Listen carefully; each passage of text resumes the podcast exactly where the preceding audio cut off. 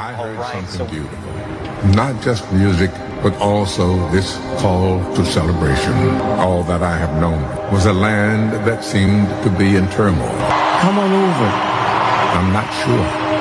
Am I welcome? We sent out the call because everyone is welcome. We may or may not understand the words, but in the deepest part of us, we must understand and appreciate the emotions that connect us all.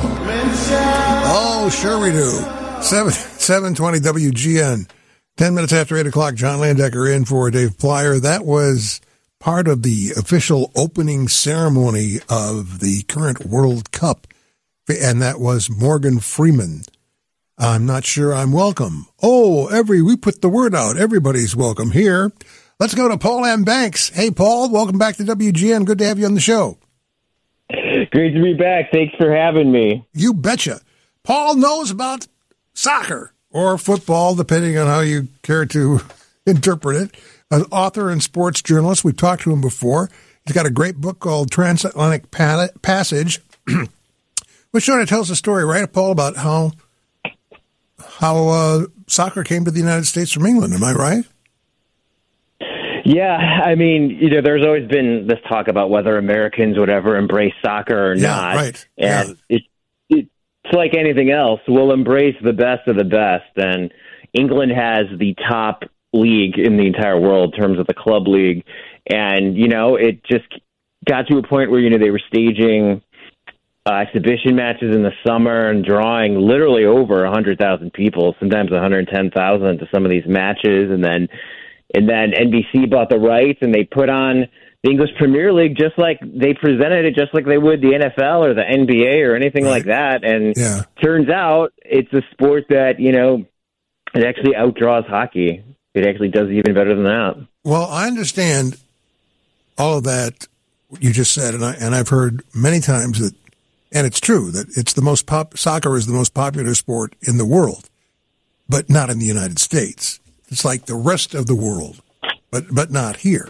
Um, and I, I think I know why. Uh, this is a little. So there's these two. Well, let me get to this one documentary that's on Prime Video, Amazon Prime, called Good Rivals. Have you seen that by any chance? No, I'm not familiar. Well, you should check it out. It's about um, the history of the United States and Mexico and their soccer teams. And it's evident that if we're all a nation of immigrants, you know, everybody's families came from somewhere at some point. And I, it's just my theory that the closer you are to that, the bigger soccer fan you are. Do you follow me? Yeah, I've definitely heard this theory uh, presented before. I mean that that's the idea of soccer being universal, being a game for all, and it kind of starts with um, with some of the immigrants, and you can see that, and that's why it's really big on the coast. It's really Right. big in the cosmopolitan nations, and yeah, you know Mexico. Uh, the Mexico rivalry is a very healthy one. It's a very good one, and that says something to who we are with our national team because Mexico is a top ten ranked team in FIFA, and we've been beating them pretty consistently lately. So, you know, that's a big part of of. You know, you can always define yourself by your enemies, and if your if your main rival is pretty strong, then that means so are you. Well, I, you know, I think you know that I know nothing ab- about this. So you mentioned England in this Premier League. Well, England and England and the United States played today, and it it was a draw. I mean, zero zero. Where do the, does the English national team pull from the entire country, or how is that determined? Yeah, England does. Um, they have. It's not the United Kingdom. Uh, there's a Welsh team. There's a Scottish national team. There's Northern Ireland, and there's England. And England is ranked number five. And of course, you know, as the country that invented the modern game, they take it extremely seriously. And I would, I would go to a point. I would even say that the hottest seat to hold in all of sports is to be the head coach of the England national team. I mean mm. that press with their tabloids and just the scrutiny, just the constant like today, today's a win for the United States because we're not supposed to be as good as England. And honestly, we kind of dominated that game, but we just didn't finish. Or we can't, you know, we we just can't seem to convert our chances. Other than that, we were we were really special today, and to get a draw against them is like a win for us. But for them, a draw is going to feel like a loss for sure. We're talking to Paul M. Banks. He knows his stuff, and he's going to tell us more about it when we come back on 720 WGN. Even up again, but it also means that the USA could win the World Cup on this next kick. Chastain will take it. She missed a penalty kick against China in the Algarve Cup, and they lost that game.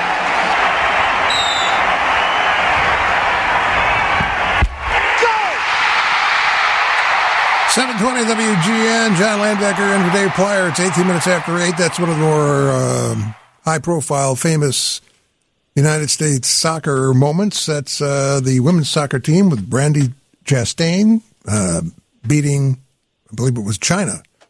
And that was being played in Los Angeles.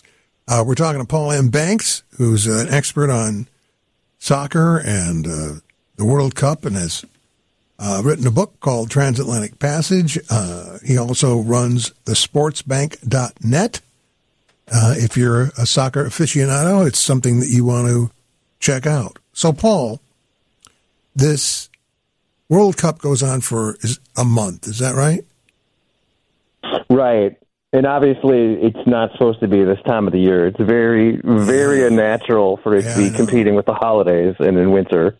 Well, there's a whole thing about, as you well know, there's a whole scandal, if you want, yeah, a whole scandal about why that is the way it is. And there's a Netflix documentary, uh, unlimited, a limited series called FIFA Uncovered, uh, which I watched and uh, FIFA has been uncovered. Yeah, it's not supposed to be played this time of year, but uh, the location, however it was determined to be, um, it's just too hot during the summer months to play soccer there. So that's how much influence was used one way or the other to move it to this time of year. But having said that, they can't, they don't change the way it go, works. They can change the way the location is, but it's always, it's every four years, right? And it's always a month long, correct? Right. And there's, there's 32 teams each team gets to play three matches in the group stage. That determines the 16 that move on, and then it's single elimination. And we're okay. we're up next. We're we'll be hosting with Mexico and Canada as the three countries hosting in uh, 2026. So let's get back to this group thing. How many how many countries did you say this this starts out with? 32. All right. So Group A, Group B, Group C, Group D, Group E, Group F, Group G, Group H. Have I got that right? Yep.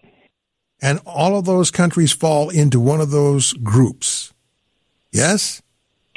Four, four, four countries per group, top two advance. Round robin, everybody. You play the other three in your group once. Okay. And the United States is in group what? Group B was England, Wales, and Iran. What? And Iran on Iran on Tuesday is now basically an elimination game. It's win or go home. The United States has to win in order to advance. You know, there's uh, everything's got a little. Uh, what's the word I'm looking for? Social issue. Political overtone. Yeah, oh, I would I would say so. It's the Iranians who who did not sing their anthem. Am I correct? Right. Yeah, they were protesting. There's been a lot of protest against yeah. Qatar and the host nation and their regime, yeah. but Iran was actually the Iranians were protesting their own government right. and their own treatment. Um, and that's the thing, you know. Whenever you know, like like Eden Hazard of Belgium, he was kind of.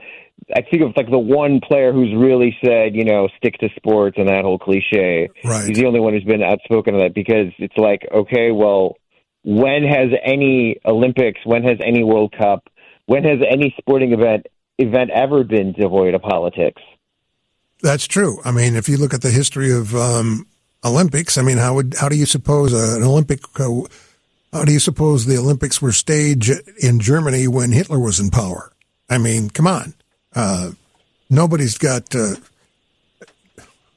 nobody's hands are clean. Let's just put it that way. But this year, it just I think part of it is the fact that it's so out of season, perhaps. Um, I mean, that could have well, yeah, that and it. it's it's in a different region. The, Right. the Middle East has never hosted one. It's just too Right. hot. This is the smallest nation by far to ever host it. Yeah. Uh, Qatar only has about as many people as the city of Chicago in population, and it's it's a it's a country with no soccer history at all. So their team actually now they do have a history. It's dubious history. this, this is the this is the earliest Yeah, Th- this is the earliest a host nation has ever been eliminated because they already lost twice and they're out. But yeah, and then you know, you know, as we always say, like in American sports, on the field or off the field. In soccer, you say on the pitch, off the pitch. The off the pitch issues with this World Cup are mm. off the chart. That Yes. ridiculous. yeah. I don't know if we have time to even get to all of them. No, we don't, but we can do our best. So let's get back to the sport for a second. So the United States, I, you probably said this already, but since I'm not familiar with the sport, I'm going to ask it again. What do they have to do next? Well, getting up. Okay, so they've got two points: a draw with Wales and a draw with with England. So they have Right. to beat Iran. Okay. Now, Iran is not. Now, Iran had been considered maybe the weakest link of the group. But that's not really true. I mean, they they are kind of one of the higher ranked teams to come out of the Asian Confederation, and they just beat Wales. So they'll be on um, upset special. Of course, England beat them six to two, which is like an American football score of like forty nine to seven. So Right. that shows you that on their day, um, all- the United States, it's Yeah. just they they just got to finish their chances. They they get the chances to score, they just can't convert them. Well, you've been following this sport forever. How far do you think the United States team can get into this World Cup? I think this is a prelude to the next time because they Ah. had the third. We've got the third youngest team at the World Cup, and Yeah. every single player except one guy, DeAndre Yedlin, is in is playing in his first World Cup. So these guys are young. Um, they need more time together. I think this is about. I really think they should advance. In fact, every time they've gotten at least a draw or a win for their opening match, they've advanced to the knockout round, which is the same thing as the round of 16. Yeah. So I think they'll get there. If they got to the to the quarterfinals, that'd be amazing. If they somehow got to the semis, that would be astounding. But I wouldn't consider anything beyond is even in the realm of possibility. Well, you know the whole situ- situation and the scene. Who, who do you? Who are the favorites to win the World Cup this year? Brazil's considered the big one.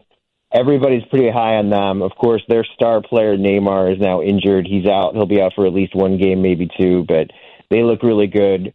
France is the defending champion, and they really impressed. Um, they have a lot of injuries, but it didn't seem to matter. They they're very impressive. Spain has been the most impressive one so far. They won it all in 2010. So I think I can safely say that once again, the winner's going to come from either South America or Europe, like it always does. Yeah, Argentina, interestingly enough, Argentina was considered one of the favorites, but they just got upset by Saudi Arabia, and that's one of the biggest upsets of all time. So, absolutely, anything can happen yet. Well, you know what? I know nothing about the sport, and even just when you said it, I knew that that was a big upset. I mean, that's just it, it goes without saying.